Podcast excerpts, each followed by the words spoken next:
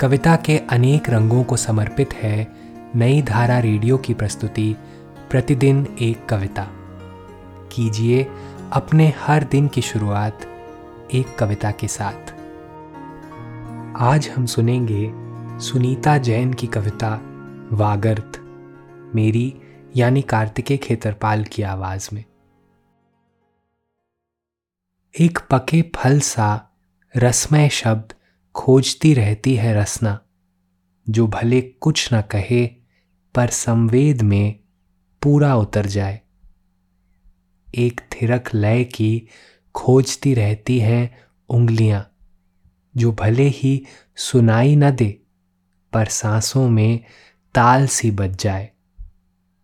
एक वागर्थ ढूंढती रहती हैं आँखों की पुतलियाँ, जो हथेलियों सा कहने और सहने को संपुट कर जाए।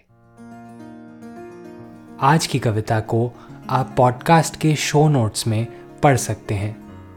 आप जहाँ भी प्रतिदिन एक कविता सुन रहे हैं, वहाँ अपने कमेंट शेयर करना ना भूलें। अगर आप चाहते हैं कि नई धारा रेडियो की यह प्रस्तुति हर सुबह आपके व्हाट्सएप पर आ जाए तो हमें इस नंबर पर मैसेज भेजें।